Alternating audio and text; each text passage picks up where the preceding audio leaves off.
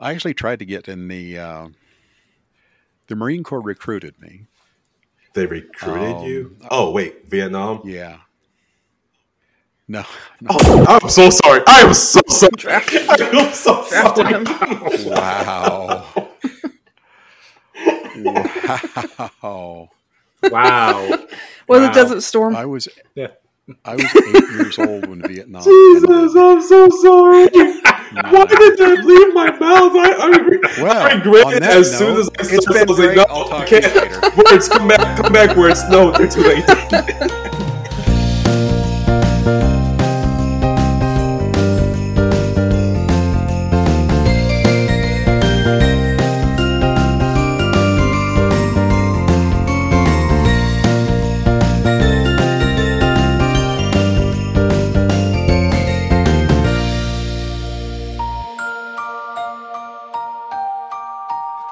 Greetings and salutations, everyone, and welcome to another episode 8.23 of the Stories for Nerds podcast, the show featuring a group of sci fi and fantasy authors who not only love to discuss the latest adventures in books, TV, film, video games, anime, and all other forms of nerd entertainment, but they also read and collaborate on stories as well. And I have the immense pleasure of being here with the immaculable Abby Goldsmith Hello. And the absolutely amazing Scott Parkin. Good morning, good evening, and good afternoon. and Raphael M. Jordan. yep. Apparently, I covered all the greetings, so Raph has nothing to say. Just gonna move on with the show after that. I mean, why would I expect anything less from Eric? Thank you for the introduction, Mister. Yeah, You're welcome, buddy. Oh, and there's also Raph. Yeah, yeah, yeah, yeah. Don't, don't, don't mind me. Just gonna get the show running, I guess. But yeah, folks, uh, thanks for swinging on by for another one of our nerdy chat episodes. Uh, this is actually going to be the last uh, nerdy chat episode, this format for the year. Uh, so we are really looking forward to having a very enticing discussion uh, in the latter parts of this episode. But before we get to that, we always like to get updates with the authors on the panel and what they've been up to on their writing front of things. So, starting off with you, Miss Abby Goldsmith, how's your writing been coming along? Good. I'm chugging along on the Mhm. new series. So, yeah, it's. I, I have to do a lot more world building. Like I'm kind of like pantsing it more than I us- usually do. So yeah, it's um, but it's interesting. It's, it's How many words so do you know how many words in you are yet? No, I haven't done a word count. It's like 20 chapters. Um, each chapter is usually about 2,000 words ish or so. Very, Yeah. very good. Very lovely. And how about you, Mr. Parkin? What you been up to? The imposter strikes once again. Um, didn't do much writing. Spent most of my time repairing things and building an outdoor table. You're Ooh. Did you stain it? Yes. Uh, well, I oiled it. Uh, butcher block top. I, I was about to say, dude, Okay. you never showed us any. Yeah, I keep asking you to Oh. show me the stuff you make. I want gonna to see take a that. picture. Yeah, because I, I finished assembling it Yeah. today and put a second coat of, uh, of penetrating oil on it. But uh, I'm kind of proud of that one. I'll definitely take a picture. So, so does the penetrator make the wood Mhm. darker? Because I know like staining makes it darker, gives that nice little dark finish. Does the oil change the color, or is it just kind of preserve the the nor- natural? In this color? case, it's got a uh, it's got a redwood tint in it, so it does Oh, make it Oh. very red. okay, Uh, okay, So, but it is clear. It's a clear finish. It's not like a stain where it kind of covers up the. It's certainly not like a paint. Uh-huh. Stain can be variably. The nice thing about about uh, penetrating oil is it actually well penetrates the wood, goes as deep as the wood will allow it to go. So you can keep putting so it kind of brings on. those grains keep- out more. So it makes it. Yeah. It actually hardens the surface a little bit. So for an outdoor table, it's Oh. it's perfect. Once it cures, it actually hardens the surface, and it's absolutely waterproof and UV resistant. So So, Oh, do you okay. actually use That's this stuff fact. in your household? I do not use it indoors yet. Uh, I've only used it for outdoor furniture. Um, but I have no problem with it because you know once it cures, it's no different than any other finish. A lot of people use like uh, boiled linseed oil uh, or right a, a wax, and this is the same effect. It's just a penetrating oil that specifically penetrates the wood as opposed to a surface oil that just conditions the top. Mhm. Um, but yeah, I like natural So, finishes uh, by and large. I like to Yeah. see the wood grain. So, so is the pen, so the penetrating oil is that like what lasts long? Because I know with the staining, you eventually have to stain after a certain amount of time. With, You know- like, does the penetrating oil just last longer, or do you still have to kind of apply coats after a certain for amount of time? well you'll you'll want to re- refresh it but for outdoor use part of the problem is is that when you use a stain for outdoor use you then have to cover it over with a with a polyurethane or something to give it right some Right. protection yeah. problem is is where i live because of the intense sun and heat in the summer um it's really hard on on polyurethane, uh, which tends to flake off and go away after about two years, and then it sun fades the the the color. So I'm trying to see if I can get something that will keep its color and keep the the UV protection on there. It's interesting because the first coat it actually rained the next day, Of course it. Of course it did. but that's okay Yeah. because it only needed four hours to become water resistant, and in fact the water was beating beautifully on the surface. So All right. uh, Oh, and now I have a nice. second coat on, and yeah, I mean, okay, it's woodworking. Who cares? Um, but I care. I, I am very I want entertained. pictures. it, So can tell you, take pictures. I want to see we- these I- things. you we're, we're gonna have a longer conversation after the show, but yeah, I, I, I, I can nerd out about this sort of stuff, crafting and everything. But yeah, um, I should take pictures because I've I've now got a nearly fully furnished shop in terms of.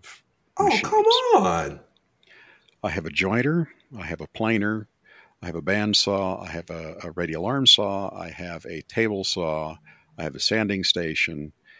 About the only thing, and I just got an industrial drill press, Ooh. um, So- legit, man. which I'm refurbishing. It's it's one that sat in a garage for ten years. Uh, so Okay, I brought the motor in and, and reconditioned the the motor. It was had lots of buggy bodies in it, and uh, and I blew those out. Did a little bit of work to replenish and, and restore. Um, and I need to go reinstall it and see if it works. Yay! good, good. Yeah. I mean, if it doesn't work, it'll only take a second for the uh, circuit to blow. So you know, Uh, well, crossing fingers on that. But yeah, for real though, um, definitely send us some pictures of, of like what you've done so far. Definitely want to see that. Um, and as far as me and my writing stuff, I'm not gonna lie. Um, Netflix kind of messed me up because because because in case y'all couldn't tell, I, I I went on a really long hiatus of Netflix like over this actually I unsubscribed spring or something like that. And so because of that, there's a, a a lot of stuff in the slush pile that I haven't been watching and it I kind of went down a rabbit hole. I was like, oh, what's this? Oh, what's this? Oh, what's this? And I'll we'll get more in depth with some of those things that I dabbled in, but uh, yeah. Uh, oh, s- s- oops. So, sorry. but um speak speaking speaking of which on uh how about we do a quick little brief update with all, all the nerdy stuff that we've been up to since the last meetup. Uh starting with you, Babby. Yeah, well, I wish I could say I was watching a lot of stuff, but I have not. Well, you course. spent That's a- just how I roll. I mean, Yeah, well, I you was know, about I, to say I you, was you spent in a Florida, good chunk of it so, like just yeah. on the road, yeah, which is awesome. Yeah. and working on the road Yeah. too. Okay, so here's a nerdy thing. We went and saw the uh, Homo Sasa Weeki Wachee Mermaid Show. So, yep, it's they do like kind of like a reenactment of the Little Mermaid, but like the Hans Christian Andersen, a little Hans Uh, Christian Andersen version. which plays nicely Um, into today, today's theme. But anyway, yeah, right. yeah. Oh, God, yeah.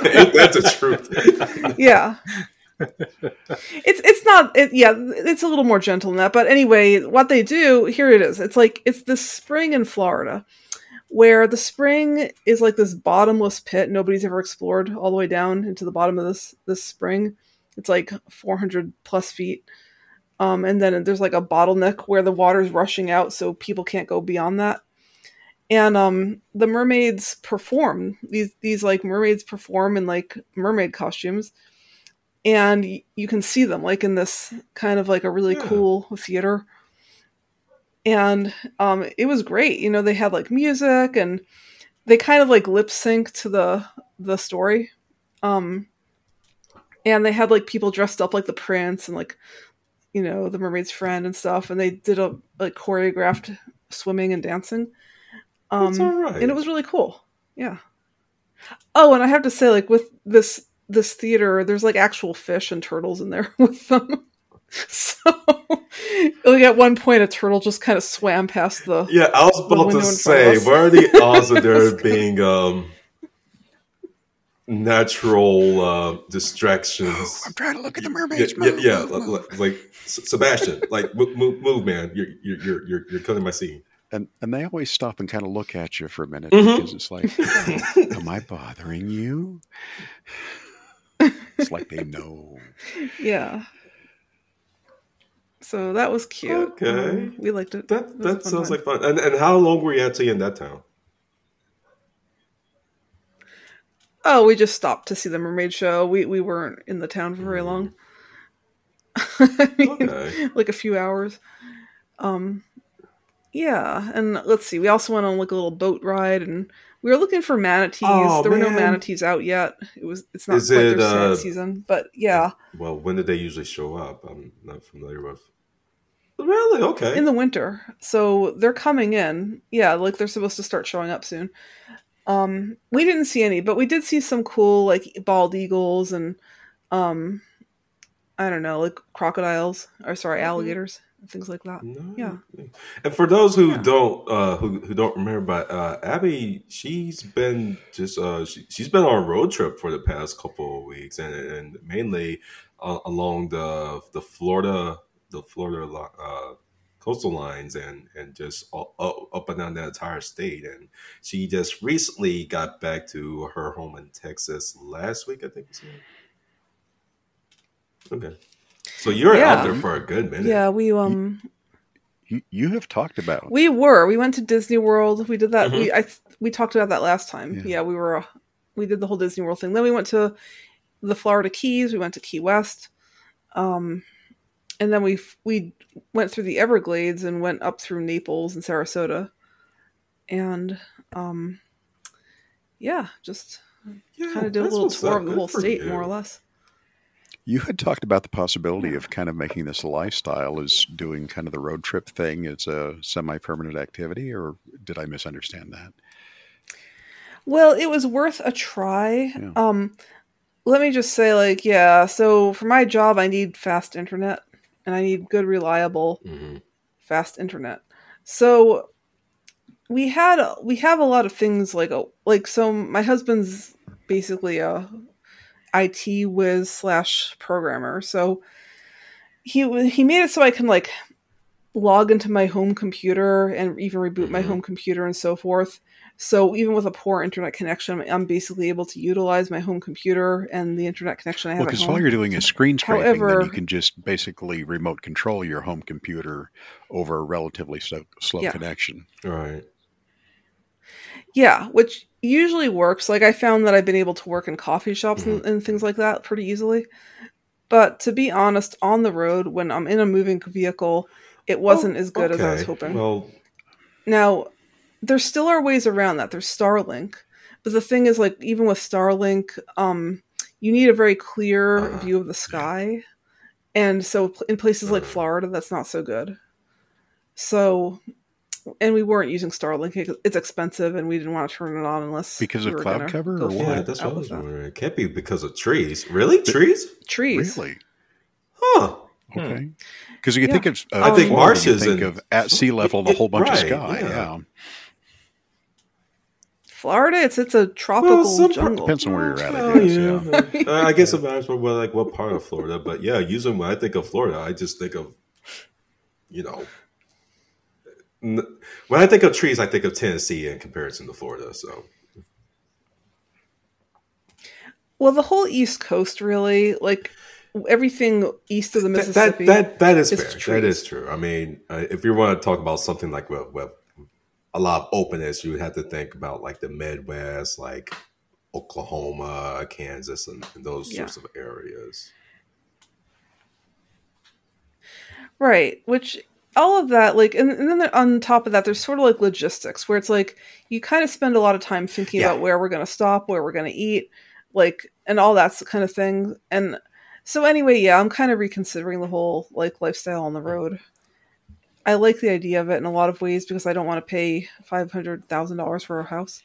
But Ooh, Yeah. um, small house, huh? yeah, you know, yeah, just a small little two bedroom. These days, a half a for- million Mhm. is only going to get you a small Yep. house, unfortunately. Yeah. Right, exactly. So Yeah. anyway, we'll we'll figure it out, but um I think we're gonna shelve that idea for a Well, while. we'll shelve it for a while, but you can always go back and reevaluate, maybe reassess the way that you might want to consider that, or Mm-hmm. maybe look at like what regions it might be more feasible. Well, and it was worth running the experiment and seeing, Yeah. right? And Right. and having fun finding Absolutely, out. a lot of people don't even have that. You know, came came and do that. So kudos to you for even. See, I've got a friend who does fractal art who does live in an RV and travels constantly, but she stops to do her computing and gets a good satellite link up. So, different issue. Well, aren't there if also? we were I think, to do it oh, go ahead. well, I mean I'm just saying if, if we were to do it permanently we would have to do that. It would be like stopping every week to do the work and then probably moving on. But there's so many drawbacks, like you'd be surprised. It's like, you know, if if you want RV hookups, then you're gonna be in a trailer park basically, which isn't very scenic or fun, in my opinion. Most Um, are not. No, they're utilitarian. and right exactly so it's like that's not really why i'm on the road and then also that's as expensive as a hotel Hmm. or more or can be so yeah you know like, like we looked into like a koa in st petersburg florida and it was like as much as a hampton inn and i was like this is ridiculous like why i don't know it doesn't really make A sense to Hampton me Inn? Wow. right oh, all, all right. Okay. Yeah, but wow. Wow. Just to park your car? More or less. well, unfortunately, well and, Well, and to well, get the yeah. electricity yeah, that's the problem. you is, know, is that and- there are facilities they do some things, but they've also realized we can charge more and get away with it because those who are committed are committed, and it's too bad because it means that Right. the that the casual person has to choose between would I like to do a, a road lifestyle mm-hmm. or am I just going to go Yeah. Hit an extended stay and do that? But all the same, I mean, it's cool that you were even like able to just dabble with the thought of it. So I'm glad glad that you were able to to at least do the experience and you enjoyed yourself um, in in many of those occasions where you made a pit up. It's all an Yeah. adventure. Oh, i yeah. still like to travel For sure, So- for sure. Yeah. Well, and there's something to be said for for right being on the road and being able to go places and do whatever you want to, not being on a strict itinerary or trying to, you know, I've got I've got four days of vacation. I need to go see this and this and this and this. Being able to just say, you know what, I'm in Florida ish. Just Let's see what there hang- is. just kind of do a local hangout of the state, you know? Yeah, Yeah. That, that sounds really cool. Yeah.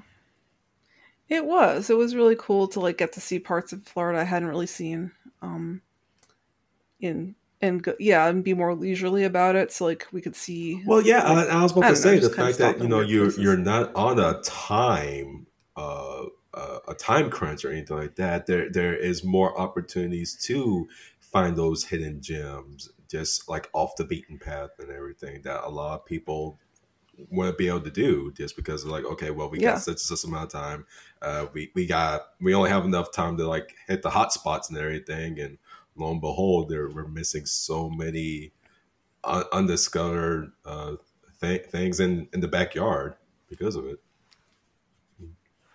And it's so We actually did find an amazing um, campsite in one of the Florida Keys, kind of close to Key West. Um, just by Yeah. accident. Yeah, like we went there thinking, oh, I don't know what we're gonna get, and it was like right on the Oh, beach, come a really beautiful you go. beach. Um, yeah, and you know, so we could just like go swimming. We we were playing in the waves. Oh, and then the next morning we went back in the waves, Uh, and there were jellyfish. uh, And I was like, okay, fun's oh over. crap! Yeah, yeah yeah that that was actually pretty funny like so i'm i'm just like playing in the waves and i'm like and i had my little snorkel mask so i was like oh let me see what's in the water. Doop doop doop. And i looked in i was like oh my god you know? And and so like then i wasn't sure. I was like well the water's really murky. Maybe i maybe it was like some seaweed i could have just been Yeah. imagining. And then you know a bunch of tourists. There were tons of like tourists in the water right? So like a whole group of like europeans were were like right next to Mhm. us and they're like having fun. And i was like did you guys see any jellyfish you know and they're like no no and we kind of look both look down and there was like a giant jellyfish right there we're like oh my god and then somebody else near the, near us started like screaming and like running out of the water with like a jellyfish wrapped around her and we're like all right I right gotta say, not all, not all jellyfish sting, but they do jellyfish. So They were big, yeah. And I was like, "Are those Portuguese man o' war?" I mean, don't I stay don't around know. to find out. So yeah, so that was. I'm glad I didn't get stung because there were honestly quite a lot of jellyfish when I Oh started to look. Uh, yeah, Well, well, hopefully, yeah, you're right. Florida, yeah. That's the thing about Florida. Like, like I've been to like tropical islands and stuff, and I don't know. Florida seems to just attract like nasty jellyfish and alligators and like Well, things that are it, could try be kill you, worse. basically. It, it could be Aussie, Aussie, Aussie, oi, oi, oi. the land down under. we'll leave it at that. speaking of places where it seems like all the wildlife is trying to kill you. But Mhm, anyway, mhm, mhm. This is true. I've never been to Australia, and I actually don't really want to go. You know what? I, I'm not. There's a. There's no sense of urgency when it comes to Australia. My wife wants to go, and I said nope. And she said, Go "Well, your with her. sister wants to go." I said, "Have fun." Yeah, you two have fun. I'll see when you get back, if you get back. and and not to take away from the two lovely listeners that we have in Australia, we appreciate you. We love y'all, but um, yeah, you, you you can keep it. You can keep it. With it. It's not that I have like I think it would be cool to visit Australia Absolutely. for the people and the culture. It's just I don't want to get Yeah. murdered Na- by the nature is spiders and the- trying to kill Spiders. you Drop in every bears. No. instance. See, here's the thing: is I would like to go do like an RV road trip across the outback and just see it with my own eyes, but I know that's a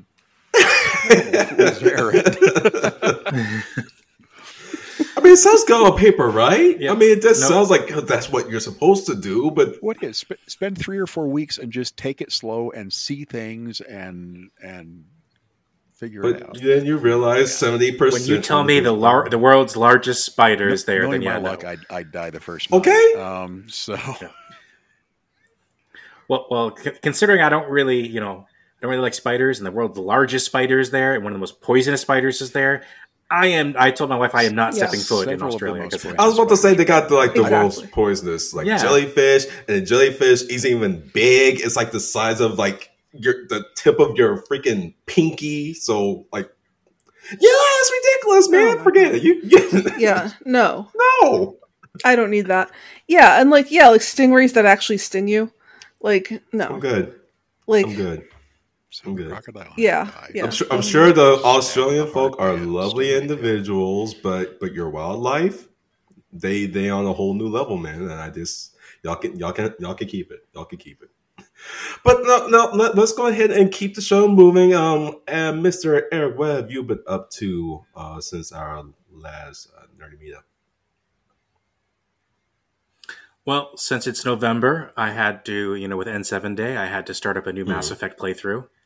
Um, so I've been playing uh, Mass Effect Legendary Edition, uh, playing Final Fantasy 14, still watching Frieren, uh, Beyond Journey's End. Found out it's going to be 28 episodes, and it's going to cover, it's supposed to cover almost the entire, um, because I think the manga is almost finished, so it's going to supposed to cover the majority of the story, and then they might write their own ending type thing. But um, but yeah, so I'm been enjoying that. And I actually did find out that series is original. There's no light novel. It was just manga first Okay. and then anime. So it's it's uh, one I'm really enjoying. I got into another series, uh, which is I believe a Korean, based on a Korean uh, manga called uh, a reborn a Returner's magic should be special, where um, it's basically the main character. It's basically the kind of similar to the other series I was talked about before, uh, solo leveling.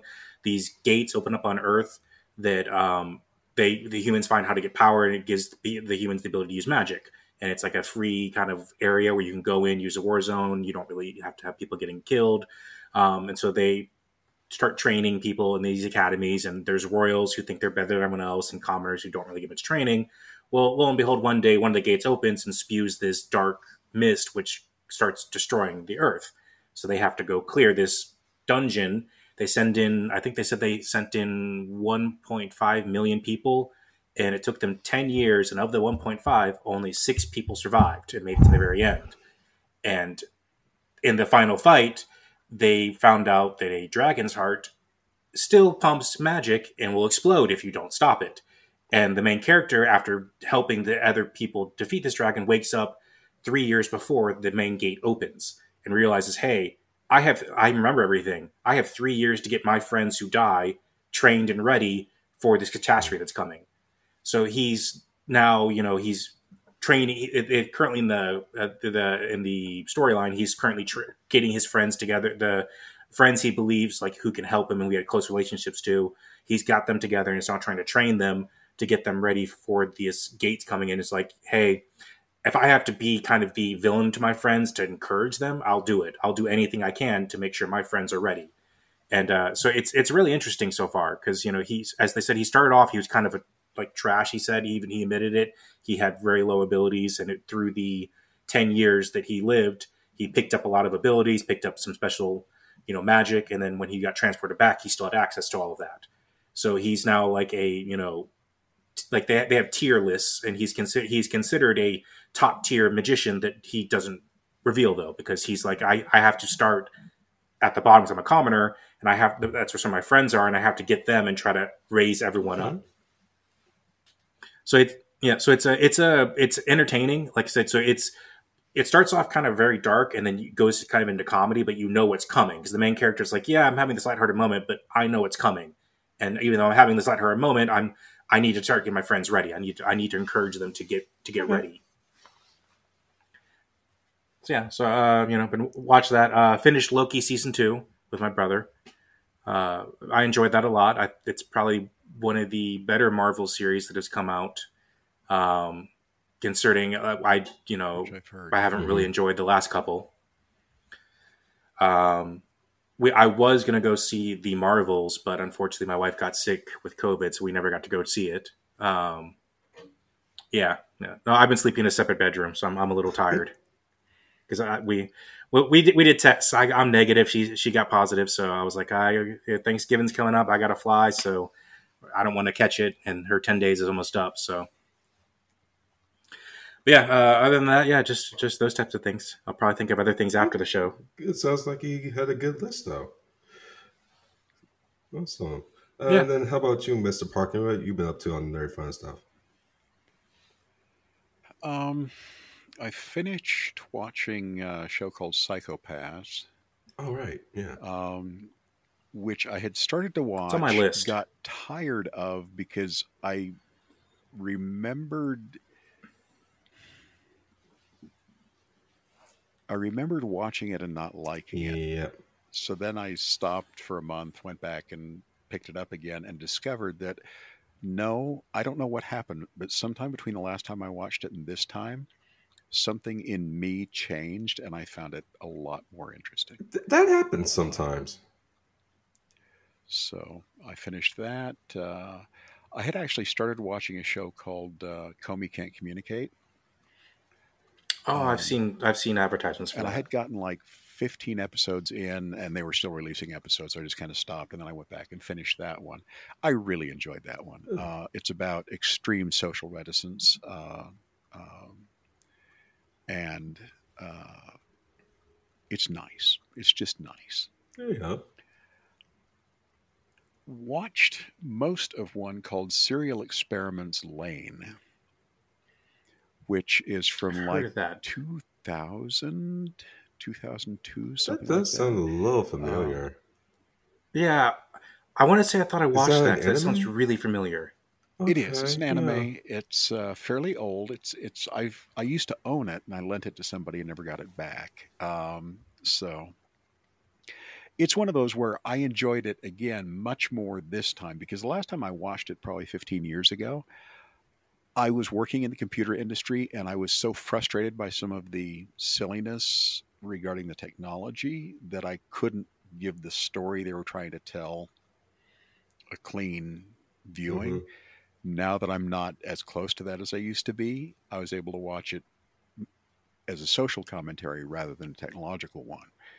And uh, again, I, I've enjoyed it a great deal more. Um, so, for what it's worth, I've been going back and kind of watching some older stuff. Watched uh, one on Netflix called Akuma-kun. It's a new one. Um, it was fun. It was a lot of fun. The, the basic premise is um, a detective agency consisting of um, a young demon boy um, who has a bad attitude and is like Sherlock Holmes, but with fewer social skills. Um, yeah, exactly. And um, and how they deal with you know things going on. It it, it had its moments. Started watching another one on Netflix called Blue Eye Samurai. Oh, I want to see that. That's when I, I, I want to see. two episodes in. They're hour long episodes or 80 minute Mhm. episodes. They're fairly substantial. Uh, two episodes out of eight into it. Wow, we golly gee willikers, Batman is this thing gorgeous. Oh, it's beautiful. The animation is extraordinary. The story is interesting. It is very um, TVMA. Um, a lot of blood, a lot of body parts disattached, flying through the air. Um, it's a very violent, very difficult story. But so far, two out of eight episodes, I really, really like this thing. Uh, Yeah, I saw the trailer and I was really interested. I really want to watch that one. Yeah, it, it is. It's it's been very very entertaining, and uh, you know, Netflix doesn't do as many anime as I like, and this is a Netflix Mhm. original, I think.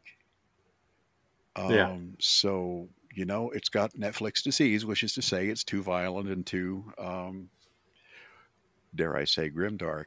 Um, but it's beautiful. It really is. Uh, a- as if nothing else is an artistic experiment, it's it's glorious. But it also happens to have a very interesting so far story. And converging plot lines, and you can see the disaster coming from three episodes Yeah. away, and it's I'm looking forward to it. So Very good. Well, then in that case, I'm just going to piggyback uh, off of you because I finished Blue Eye Samurai.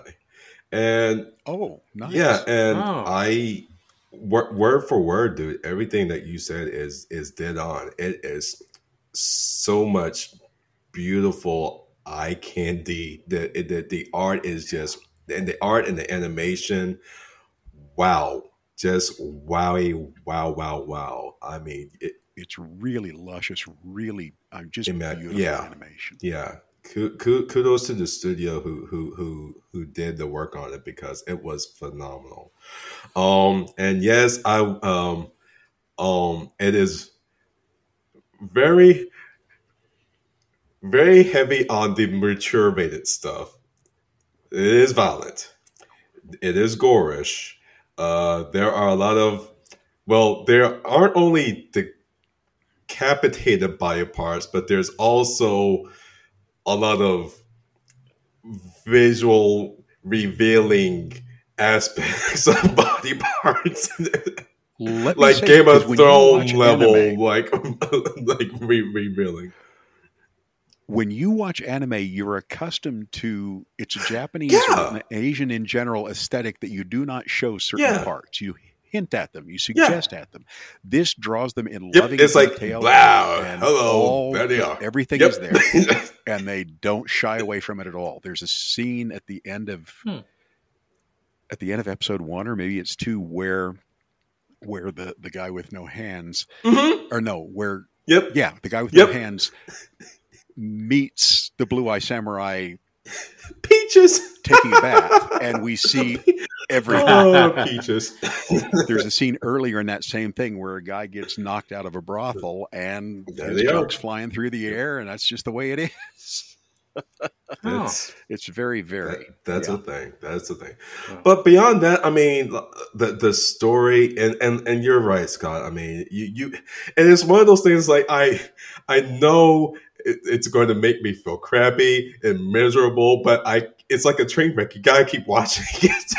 you can't turn it around. You got you just gotta watch it. You, you, you, you can tell from the middle of the first episode that this is not going to yeah well. yeah you can and you you you you get an idea of like the everyone's uh like all the supporting characters you you get an idea of like what their role in this story is you know what the outcome is going to be at the end of the season. And and and so whatever you're expecting it's going to happen. And not to say that it's like oh well it's boring because of that. It's executed so well that you're just when it does happen even when it does happen you're still like oh no it happened. Why did it have to happen? Even though it's supposed to happen. That's what makes a good story. Um yeah yeah so um i i watched the whole season they left it open for another season after that and i, I i'm i'm i'm here for it i am absolutely here for it uh and, and netflix do more of that absolutely um, what else was there that took me away from my writing on that from Netflix? Um, Skull and Bones. I actually started I, when when that first came out. I mean, that was like when when Netflix was still like a lot of. There's still like a lot of talk with with Netflix and their shows before all the other shows start, All the other streaming services start to kind of take a lot of their, I guess, buzz. But Skull and Bones was a fairly popular uh, uh, series when it first came out. You didn't hear too much about like season two, and that came out a pretty good while ago. I want to say it came out like towards the end of last winter or the beginning of spring. But again, since I didn't have Netflix and uh, it was one of those things I wanted to catch up on, so I started watching that. Um, and yeah, I mean, you can tell that it is it's definitely based. It's definitely YA, uh, a young, you know, based on a young adult uh, uh, series and stuff. Not to say that that's bad. I mean, it's it's.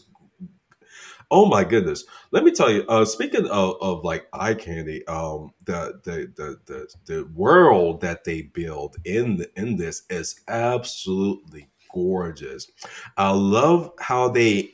Um, uh, implement different nations into this world because um, it's fantastic. It has like some steampunk vibes, and and the, there are there are nations, and a lot of nations you could tell that they're lo- basically uh, loosely based on like real world nations and stuff. So when you go to these different kingdoms, like the attire is completely different, and and and, and the, the nationalities are different.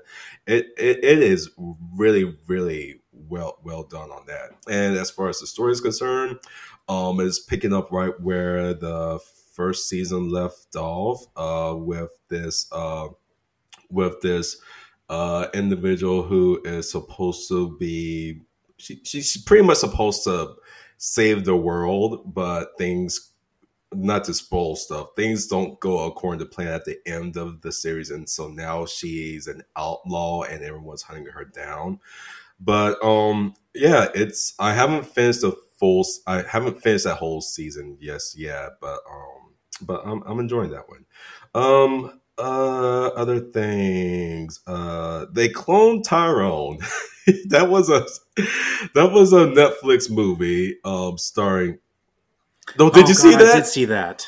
Yo, Yeah. I gotta say, it is so gloriously unapologetically black and all the best. I have been afraid to Yeah. watch it because I was afraid they're going to do that bad. No, it Uh, was. but, okay. I loved it. I No. absolutely loved it. Uh, well, It, it is funny. It is, I mean, Sarah and I watched it. We actually did like I think she threw it on more as background noise, and we actually got yeah, really it, into it. it was it was great. It, it it was blackness in all the best ways. I mean, I might be a little biased, so I mean, but but beyond that, my oh, so so the premise of it is uh like uh it, it has Jamie Foxx, uh, John Boyega, and uh, I I am sorry I can't think of her name, but she's in the Marvels. Uh, Eric, what's her character in the Marvels? Well, she was in she was in freaking um um um um um um um, um uh WandaVision. Uh, if she, uh, you, if she, oh, I know who you're talking about. I don't Hold on, remember. Look this up right now. They clone Tyrone because I want to get her name right. Amber Uh, Teyonah Parris. Uh, yeah. Um, she she was in it, and and prim and it's it it's sci-fi ba- based in in a fictional city in LA where um they're trying to capitalize on on a lot of different uh, uh, customs in the black community, and you're trying to put it nicely. but man, it's it's it's so much fun. It, it, it's so much fun. It's so well done and executed, and and it, it- it's it's it's absolutely hilarious. Jamie Foxx being Jamie Foxx at his best, and and so I uh, I, I recommend it. It, it. It's an absolute. Jamie Foxx is one of those actors who's underappreciated. Absolutely. He can be an exceptional actor. Yeah. And he's Oh, got yeah. extraordinary comedic Yeah. timing when he chooses to do so. I think part of the problem is he does a really good movie, and then he does a really bad movie, and then he'll do a really good movie, and then he'll You do a really what? bad movie. I'm. I don't know if I would argue against that. I mean, you. He he went from freaking I mean, Ray he- to Ray Charles to doing some yeah some airplane movie. I was like, why? I, I went to go see because Jamie Foxx didn't. I go, why is he in this? Th- This is so bad. Jamie. You, I mean, not to tell you how to do your business, but check check, check your agent, man. But before the case, uh, that they they cloned Tyrone. That that was a good. That was a that was a that was a win. That was a win for him. Definitely enjoyed it. I suspect Jamie Foxx So- a little bit because because he can write his own take, Mhm. right? He is he is big enough that he can pick any Yeah. film he wants to be in and choose any film he doesn't want to be Yeah. in and get away with it. I think he doesn't because he he wants to just change Sure. the pace and and stay fresh. Um, Yeah, Yeah, yeah. He can do that. But how about we keep the show running, folks, and get into a little bit of nerdy news where we offer some sci-fi and fantasy book recommendations along with updates in their culture. Uh, guys, I will not apologize for this book recommendation that I have for you. I was like, wait a minute. How can I not mention this book? Um, I'm talking about the Free Trader Khalid Omnibus, uh, the complete series, actually. And it's A Cat and His Human Minions by author Craig Martelle. I cannot believe that uh, I am now just hearing about this. So the overview is with a vision of a world free from war, one man and a cat set out to make their fortune. The most lucrative? Trading in tech of the ancients. If they could find it and bring it to willing buyers, if only it were that easy. But then everything changed. It became bigger than Braden and the Golden Warrior. Braden only wanted free trade, but there needed to be peace. And that became his mission. So, joined by a cast of sentient characters, Braden and G War fight for all humanity. So, all nine books of the Free Trader are in one collection. And once again, this is A Cat and His Human Minions series from author Craig Martelle, and this is available on Amazon. Um, between now and uh, um, by the time you guys get this episode, which will be on Friday the seventeenth, Monarch Legacy of Monsters will premiere on Apple TV. So, following the thunderous battle between Godzilla and the Titans that leveled San Francisco and the shocking revelation that monsters are real, Monarch Legacy of Monsters tracks two siblings following in their father's footsteps to uncover their family's connection to the secretive organization known as Monarch. Clues lead them into the world of monsters and ultimately down the rabbit hole to Army Officer Lee Shaw, played by Kurt Russell and Wyatt Russell, taking place in the 1950s and half a century later, later where Monarch is threatened by what Shaw knows. The dramatic saga, spanning three generations, reveals buried secrets and the ways that epic, earth shattering events can reverberate throughout our lives. So, once again, this is Monarch Legacy of Monsters, and this is available on Apple TV. Uh, final bit of nerdy news. By the time you guys get this episode, Persona 5 Tactica will be available on platforms.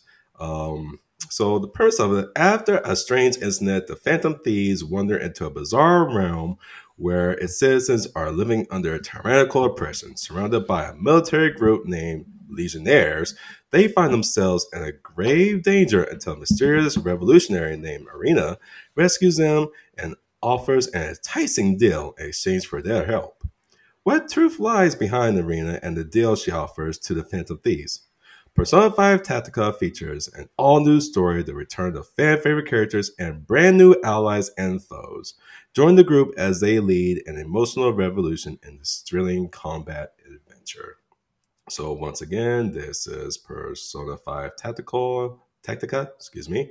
And this is available on all major platforms, including Xbox Series, Series X, Xbox One, Nintendo Switch, the PlayStation 4, PlayStation 5, and also on Steam. So, whatever the case, folks, if you want to stay up to date with our sci-fi and fantasy book recommendations, along with updates in nerd culture, be sure to check out the storiesfornerds.com website. Oh, and disclaimer: um, we did close our Twitter slash X uh, page. So we now uh, have we we're still on social media though, so we we still just have our Facebook group where you can check us out. So to that end, folks, we have finally arrived to our nerdy chat discussion. So uh, for a little background, this all started off with an interesting conversation that we had with uh, Miss Goldsmith, uh, and she mentioned that her Torth series is considered this genre that we've never really heard of before. It's called Grim. And when I looked into it, I was like, okay, there's Grim and then there's Grim Dark. So we were trying to identify and this and, and and really discover like what what is this grim dark genre that that everyone's talking about? So and we ended up having a really thoughtful conversation about like well why is why why is there this grim dark genre when there's just like the tra- you know tragedy than uh, tragedy. So uh, we weren't able to finish that conversation because hey, we had the show to run and record. So I thought that this would be a great opportunity for us to continue that conversation and and just discuss exactly is it tragedy or grim dark. So, um, guys, I did leave a definition of grim dark from dictionary.com. Uh, .com and and this doesn't have to end all be all, but just for a little context, this is what people generally think of when they hear grimdark, and it's a dystopian fantasy fiction characterized by harsh settings, extreme balance, and a bleak, fatalistic perspective on the future of humanity. Okay, so um, and then um, uh, I don't know, gang, if y'all read this, and this will be in the show notes as well. But there was an interesting article uh, talking about what grim dark means and why it matters. So, um, so let, let's start with the first uh, uh, question. Um, like I said, this led to a really good debate over what exactly grim dark is and why such a definition was made to identify stories. So, um, starting with you, Abby. Um, why don't you give us a little background? Can you tell us um, why you felt your Torth series didn't really fit this definition? Yeah, I mean, well, by that particular definition, I wouldn't say it has a lot of extreme violence. Now there is some bleakness, fatalistic perspective, harsh settings, yes. Um, future of humanity, Right. no. I mean, so personally, it seems to me that like Grimdark seems to be like a Yeah. rebranding of tragedy, and and I do not really agree that mine is that. It isn't. Mine has a happy ending. Um, so it's not a tragedy. And conversely, a lot of people label um, Joe Abercrombie's work as grimdark. So a lot of people say, "Oh, that's the poster child of grimdark." Now, if you've read First Law by Joe Abercrombie, it's actually a kind of fun romp until Mhm. the end when it's a tragedy. And you know, so I, I read that and I was like, what are they talking about? Grim dark? This is Yeah. just some fantasy. Come on. And yeah, I, I think what it is is people are just were just like blindsided by the ending and they were just like, Oh my god. It you know, this is terrible. Um it, and I see that if, in a number of epic fantasies that have come out in the le- recent years. The Art of the Adept series, um, Peter V. Brett's The Painted Man, The Warded Man. It starts with with that his series. Brent Weeks' Lightbringer series. There's a number of, of like these epic fantasy series that have all all kind of started out kind of fun and hopeful, and then they ended in horrible, devastating tragedy, where you know the main hero gets like murdered horribly or does some horrible thing and and screws So over their life forever. Robin Hobbs as well. so This then, is- well, and yeah. to and me, in my opinion, that would just sound like okay, a, a a tragic tale. It doesn't have to have a genre to define it, you know. And even when I was like reading that definition, I immediately went back to like Taurus because like I read that book. I was like, this, no, no, it's not. it's not. Thanks.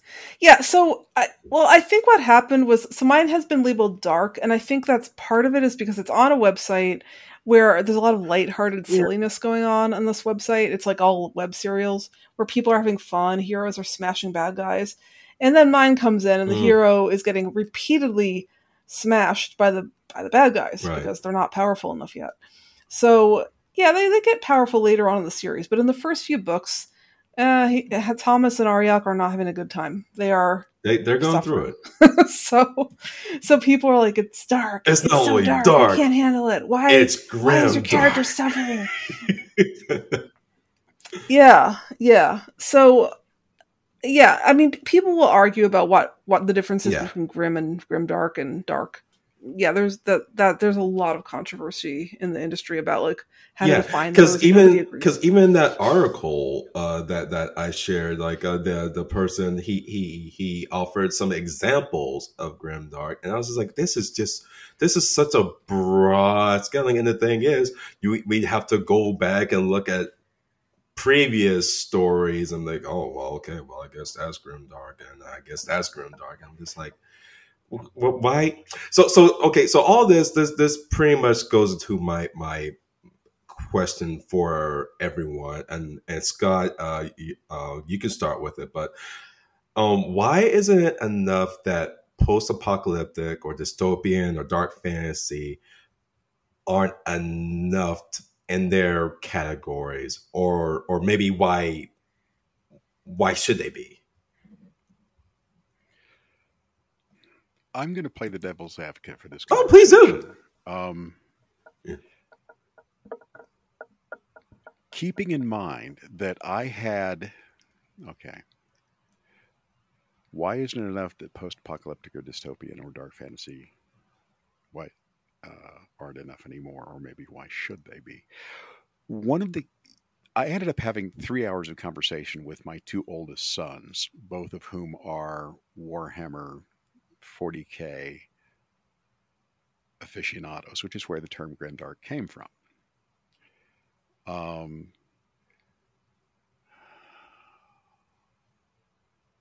in the grim darkness of the far future, there is only war. And that's really important because that idea that, look, in grimdark, it's not tragedy because it's not archetypal forces it is the suck. everything sucks. There aren't evil people. There are merely people trying to do something that may or may not be useful or helpful to you, that may actually be dangerous to you, but it's not because they're evil. There are no conniving. There is no hero. There is merely getting through. Mhm. And that's a distinction that I think is important when you talk about dark versus grim dark. There is a distinction because I've been writing dark for 40 years. Um, I, I have a thing for dark, but I do not believe in grimdark. Mhm. Um, I believe in heroes. I believe in tragic heroes. I believe in people who may get crushed by the system, but the crushing is the point of the story because it's illustrative of exactly the opposite of what it appears to be. You show that because you want your reader to feel bad about the crushing. In Grimdark, you don't feel bad about anything. It just is what it is. Mm. So the example in that article, for example, of uh, of Conan the Barbarian, right? Robert E. Howard. Conan is not a hero in any traditional way, other than he's the main character and is extraordinarily powerful and knows exactly what he wants. And he doesn't care what the cost is to other people because that's not his concern. Populate the world with nothing but that mindset, and arguably it is the reflection of the modern social construct that everything is pragmatic, everything is I want mine and to heck with you. Um, not because I hate you, not because I want to destroy you, but because you do not matter to Mhm. me. And that's where Grimdark is a little bit different from traditional dark or um, or tragedy, in my view. Yeah, I, I think that kind of like uh, piggybacks off of like Abby was saying, and is and the examples that she was giving is like, well, a lot of these just they they they start with a certain direction, and all of a sudden they are just like, oh, they just end in sadness, and And having said that, I think the term has now been because it started out as a very particular type of Yep. story. And it has now become so broadly Saturated. generalized that it Yes. has it is attempted in in when it was trying to be a you know six books and an Mhm. idea. Grimdark had a had a definition. But then it became a genre with a marketing budget, at which point all of the lines Yes. went away, and who cares now? They've they've conflated a whole bunch of things into Grimdark that I don't believe belong there, and that's what I think happened to Abby. Is that Abby's future may have there may be a tremendous amount of suck, but it's not about the suck, Yeah. and there is a Yeah. hero, Yeah, thank right? you. Yep. A- And that's why it, it, it may be grim. mine is it may be heroic dark, fiction. but it's not It's not grimdark. grimdark. Yeah. yeah, Yeah. Yeah, well, to be fair, I, I don't think too many people are saying it is grimdark. I, I hear a lot Sure. of people saying it's It is dark, dark. well, and being kind of shocked by that. Like, like they're like, oh, horrors. Um, Well, like when you put it out there on uh, Royal Road, and people kept saying, "Come on, man, why are you pounding this poor guy so much? He's got to win. He's got to win. He's got to win." Well, hang on a second. That's not what this story is about. But that doesn't Yeah. mean that I'm that I'm embracing the suck. That just means that in order for the victory to be meaningful, it must come after much effort and and, absolutely, and Yeah. suffering, yeah, struggle. absolutely. Because even uh, going back to uh, Blue Eyed Samurai, I guess you can even call that grim dark just because it's it's uh, it's showing a lot of instances of the worst parts of humanity, especially considering this time period. Holy crap! It's things suck right now, but holy crap, things sucked especially, especially for for women. Oh my god, that that that, that it, and and they show it. They show that that struggle from different perspective from various women's perspective and you and you just see all the worst aspects of what it was like to be a woman. So you and and then you see the the the class system and how pretty much your your your your worth is already determined the instant that you're born and the odds of you moving up to that the, the only luck you might have is possibly like moving up to a higher ranking family, but who would want to do that? So I mean, so I mean, yeah, there is that underlying, and then there's a lot of tragedy in the story. But I don't know if I would say, uh, uh, from the way that it's going right now, a lot of people would say it's grim dark, but I don't think it deserves that because at the end, it, there's that beacon of hope. There, there's everyone is everyone's in certain places, but everyone has not everyone has maybe champion, but everyone has learned something. Not to give too much away uh, with the series, but every every core character they had some personal conflict, and they they there has been some resolution to it. Maybe they didn't champion it, but they have become a stronger person because of it.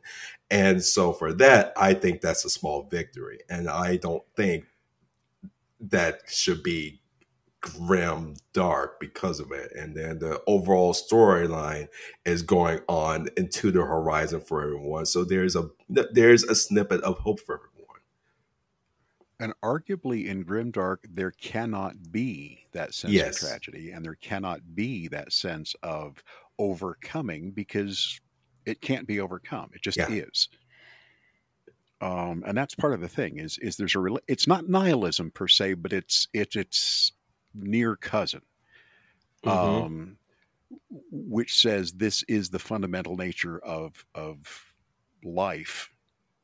Deal. Yeah.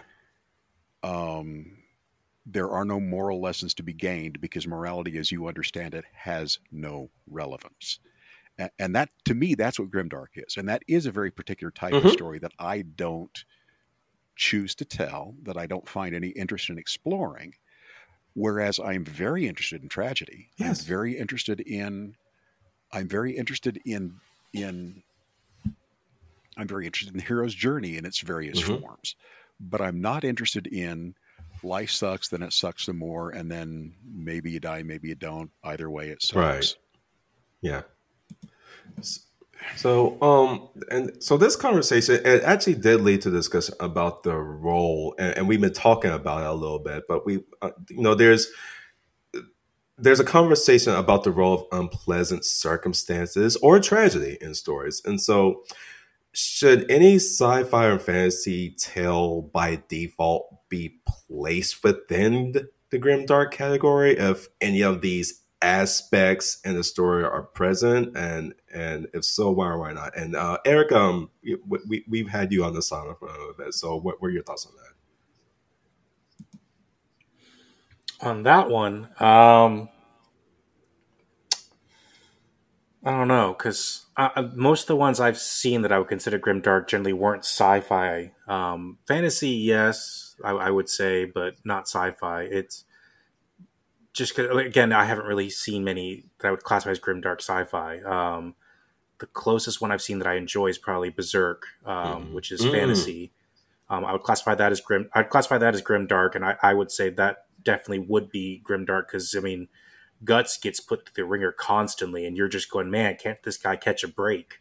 And you know, it, but he powers on, and, and it's one of those. Uh, I agree with the article that that um, if you don't have any villains, who's actually the hero? And Guts, in his own way, could be looked at as a villain from a certain point of view. He could looked at as a hero, mm. depending on which side you're on. Um, so I definitely think Berserk falls in that grimdark one, which I I, I had to.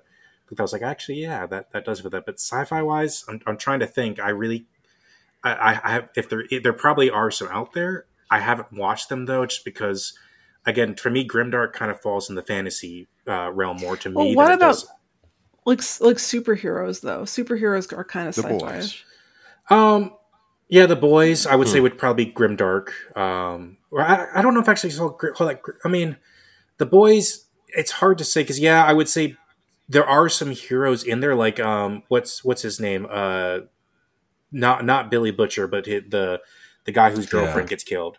Um, yeah, I, I, I just so yeah, I can't, I can't remember his name, um, but I would kind of yeah, yeah, he, yes. Right. So I, I, would say I would I would consider him maybe that glimmer of hope of him right always thing. trying to like him and Starlight. I would say are, are the the glimmer of right. hope trying to do the right thing. They might stumble, they might make some wrong decisions, but they're always trying to find that glimmer of hope. Where I would say that you know Homelander, Billy Butcher, those two would fall under the. If you just had about those two, would be the Mhm. grim dark of that story. Would be that. Um, I, I would say Invinci- Invincible. If you ever read Oh. that comic or seen it, gets Yeah. borderline grim dark because Mark is constantly put through the ringer. It- It's it's you know he he gets gets stronger, then gets beaten right back down, gets stronger, gets beaten right back down, and you're just like, man, he just really does not catch a break. So I, I would say that's maybe because that's a superhero, and I'd say probably falls close to grim dark as well. Um, the the uh, uh, one I know that uh, is coming out, uh, Last Ronin Ninja Turtles, is definitely a grimdark storyline in my opinion.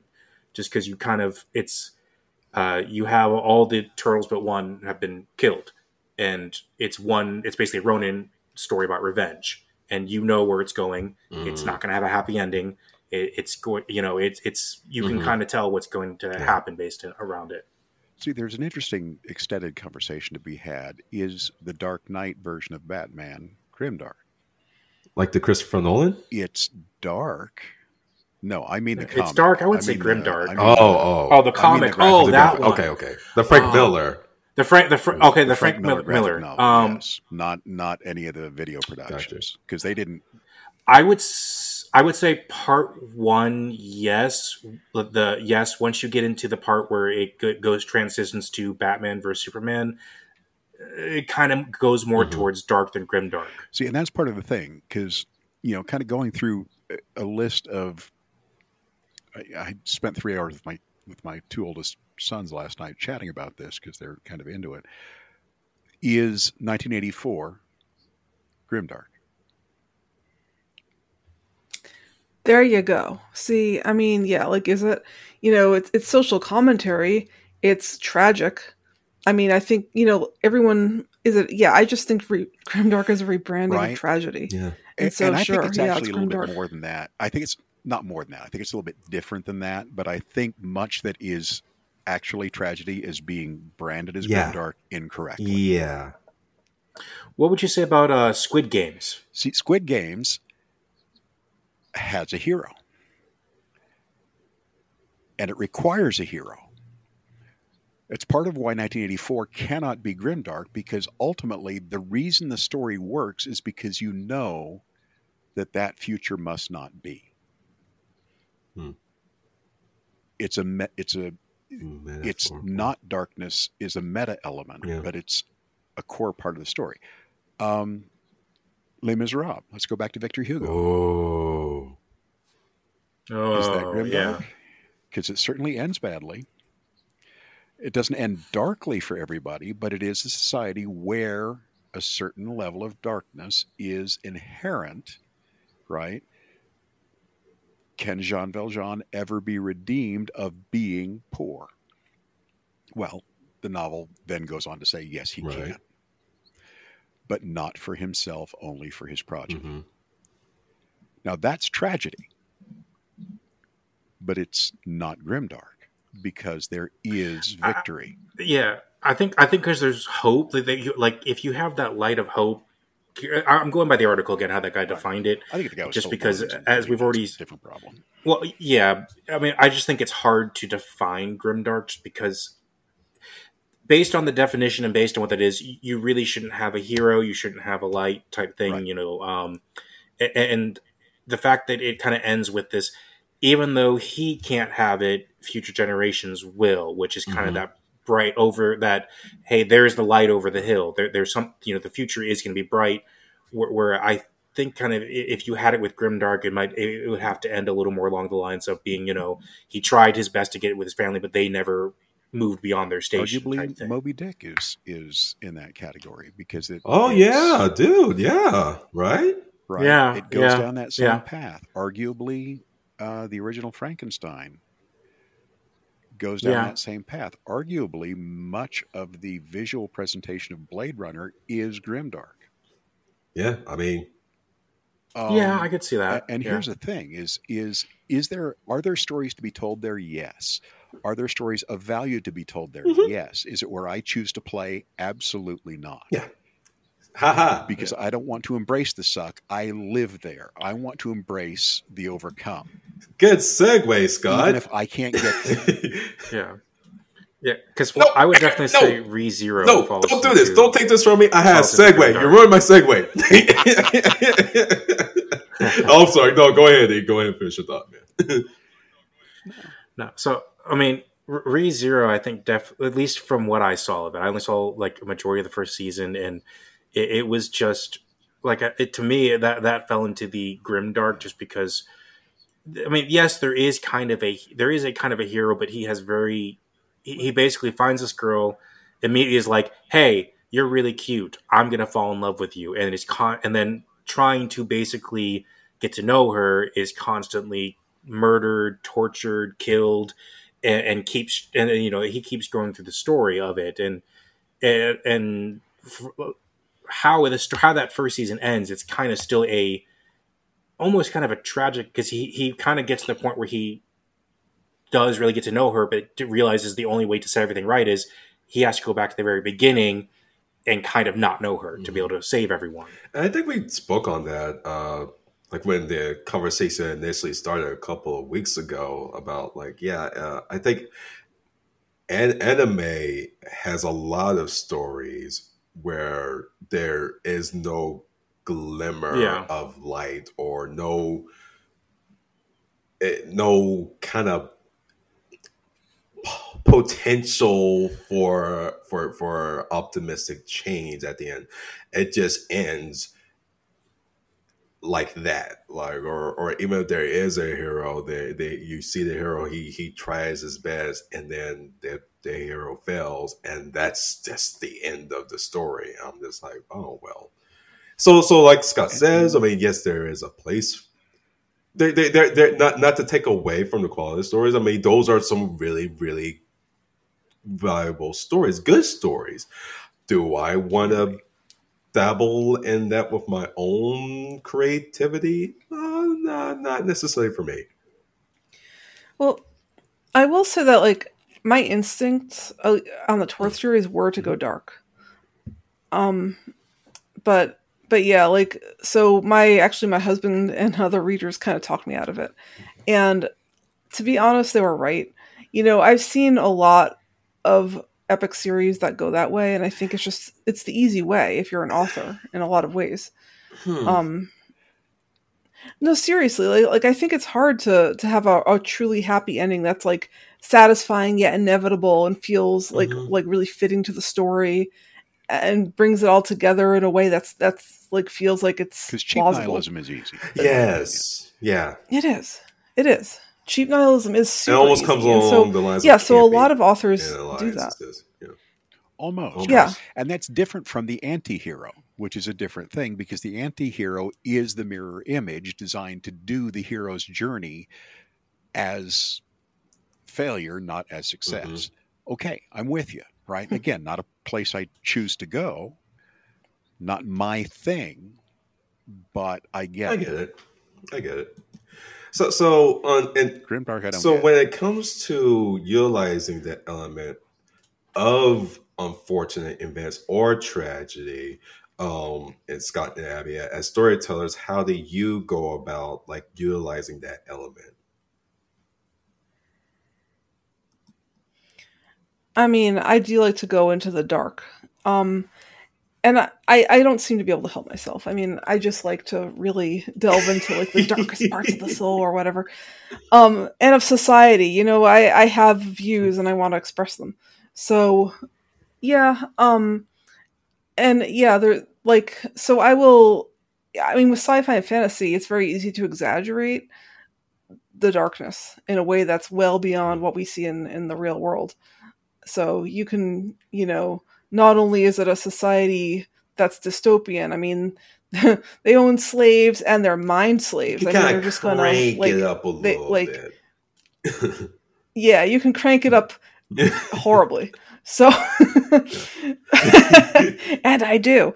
Um, you know, like okay, I have like the Death Architect as one of the main antagonists, and she's a little girl who, you know, her society tells her that there's um emotions are bad and she shouldn't have them, and so she doesn't have them. She's like drugged up and doesn't have them, but she's also a mutant super genius, and she decides that the big problem with society is that people make decisions, therefore get rid of all the people.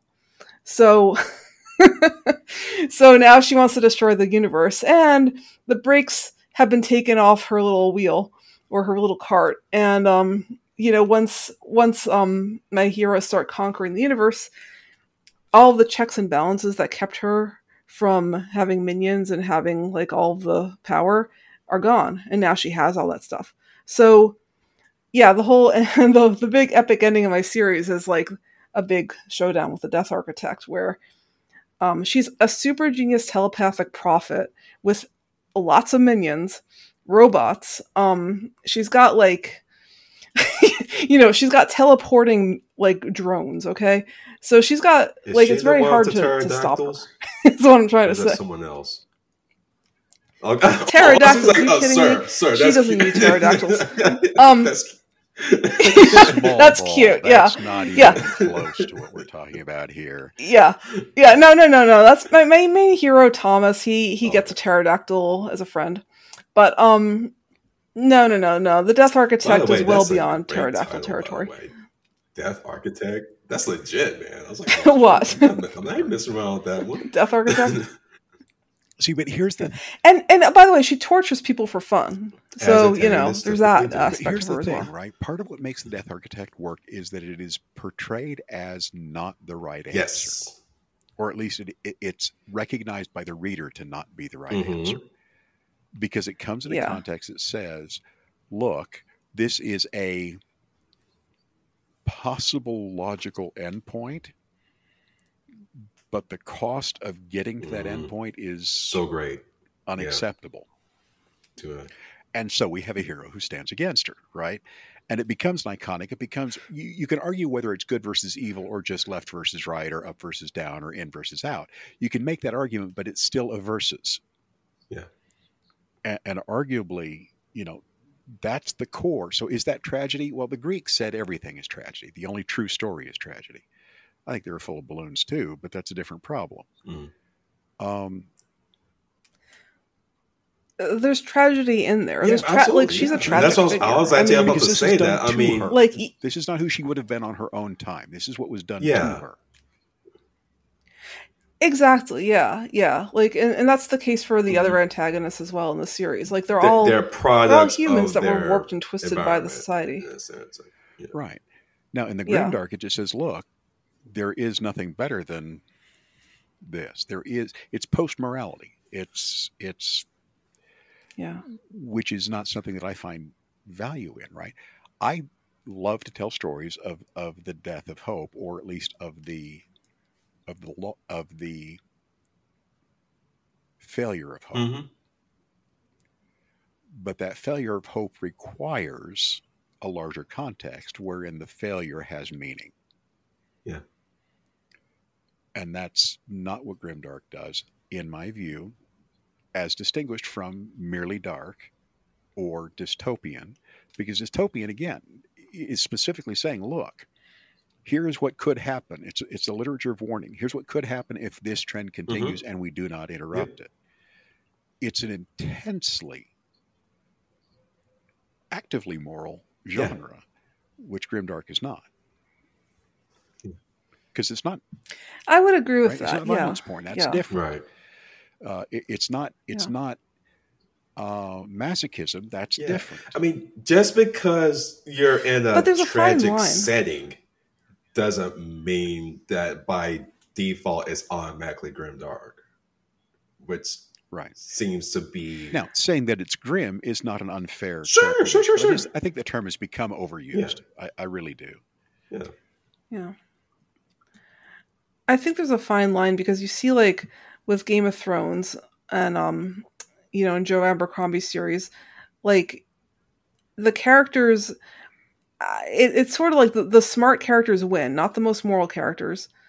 Um, the Mhm. characters that come out victorious are the ones that can play the system and they're cynically playing the system and you know they're they might be terrible people that are evil but they win and then the good guys kind of get crushed along the way and it's and there's a realism to that that i think some people really like because it's kind of acknowledged that yeah, sometimes real life in real life, Yeah, you know, and I think that's why Game of Thrones was people. so captivating society, when it first came out was because I mean we we had Ned Stark, we had whole Stark families, and we knew that hey these were they they they they pretty much checked off all the bucket list for the good guys and the good family and everything, and and then you had the antagonists, and then they were Yeah. just going back to what you're saying, Abby. They they just weren't playing the game right. They they were getting outplayed by every single instance.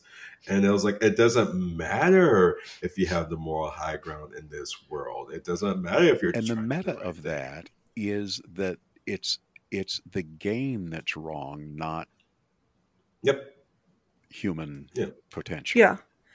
Yeah, and some people will get rubbed by that the wrong way. And you know, Mhm. some readers they're they're like they're like, you know, I don't want to be in a world where it's rigged so that only, you know, the the most ruthlessly horrible people can come out on top.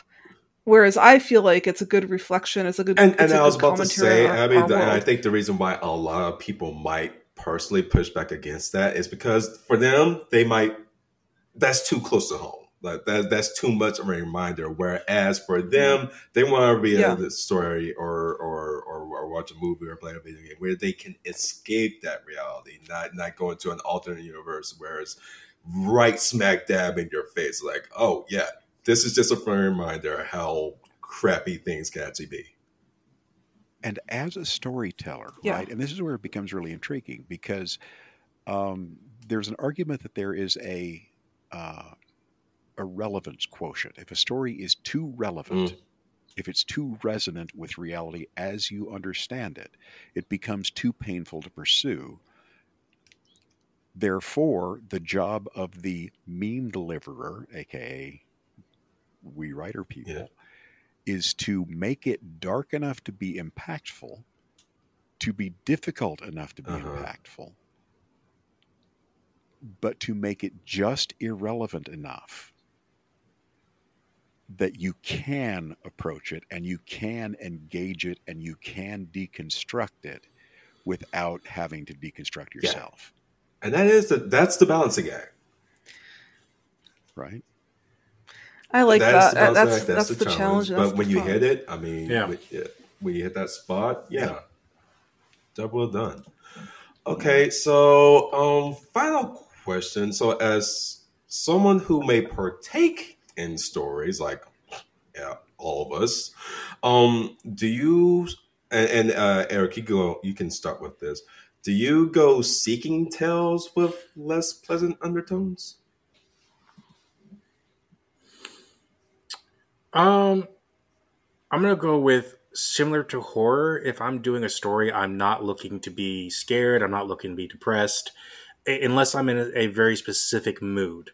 Like, I would say, you know, so for some of the stories, like as we mentioned, that that you might have, you know, this dark kind of frustrating, like why can't the hero win, or why is there no heroes? You know, I really can't. I Mhm. just see villains everywhere it's, most of the time, no, I'm not going to go after those types of stories. Um, like uh, Attack on Titan, I'm generally I don't find that one entertaining to sit down and watch. Um, you know, uh, Game of Thrones, I lost interest pretty quickly in that one as well. Um, so it, it's just you know s- some of those stories where where it's you know the people I can't find someone to root for. I, I'm not always going to sit down and watch.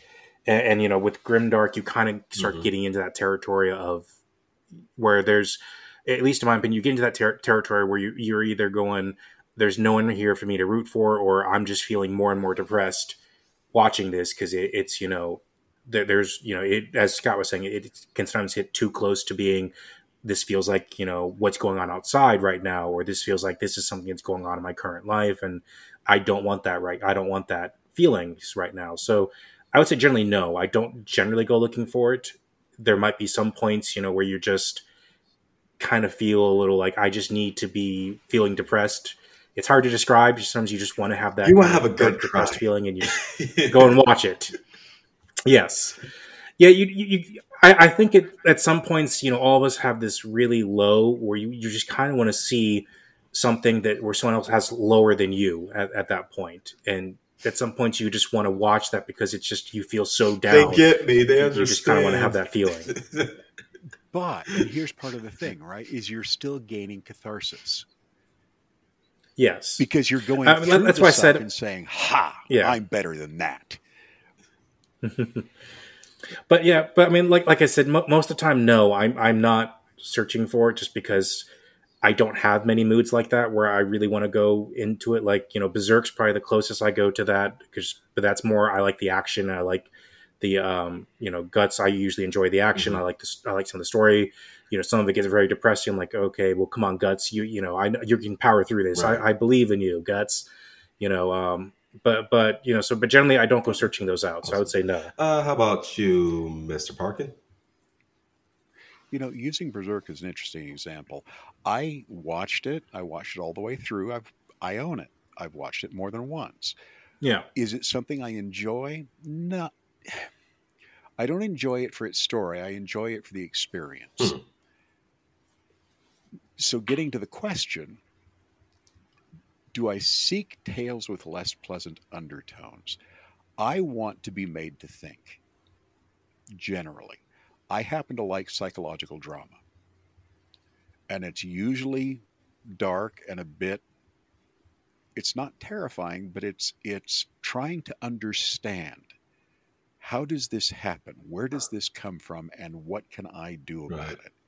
So when I pursue dark, that's where I'm trying to go is understanding.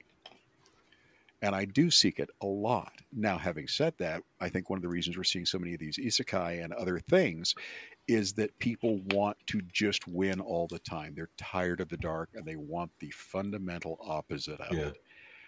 What the commentator speaking again of, of Royal Road and, and Abby's experience there. A lot of people didn't want to go there because all they wanted was the victory because they're tired of, of seeing loss. They're tired of seeing failure to thrive. They're t- they feel like that's something they want to escape from, and that's why they go to genre fiction is to escape from that which is hmm. relevant. I happen to seek that which is relevant in metaphor, Yeah. not in detail. And so, you know, I happen to really groove on Yeah. dark, but you know, Well- not grimdark. Well said. How about you, Abby? Yeah, I have a very high tolerance for dark, for grim dark even. And I mean, I grew up reading Stephen King and Anne Rice and a lot of dark stuff even just growing up. I wanted to I think I was one of those things where I didn't really have the best of the ch- best childhood. And I kind of wanted to see people suffering more than I was. Um but also I do like redemption stories. I I, I really love reading a true crime people that like escape from terrible situations, people that escape from cults, um, people that have survived terrible suffering. I seek those out because I'm like, you know, wow, this is an exceptional Right. person. Someone really who's already started in the gutter, they- like at the bottom, and seeing them triumph o- Yeah. over all that stuff. Yeah. Yeah i love those stories um you know I, I like someone i can root for and that that you know despite all the odds and the odds are really stacked against them can Yeah. you know And make there's good something really intriguing Um, about a story where someone uses the tool of the bad guy only in order to defeat the bad guy and then walks away from it because they haven't been converted to the dark. Hmm. They are merely confronting it on its own terms. Um, So Scott, have you seen uh, Darker Than Black? I have, yeah.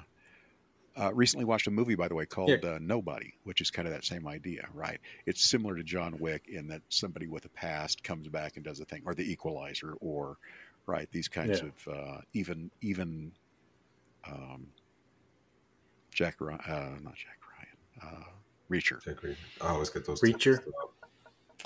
reacher man he's just a hero Reacher is a He's hero just through yeah, and yeah. through up the- because he uses again, and he's that example, right? He uses the tools of violence and and force, but he uses it righteously, quote unquote. Yeah.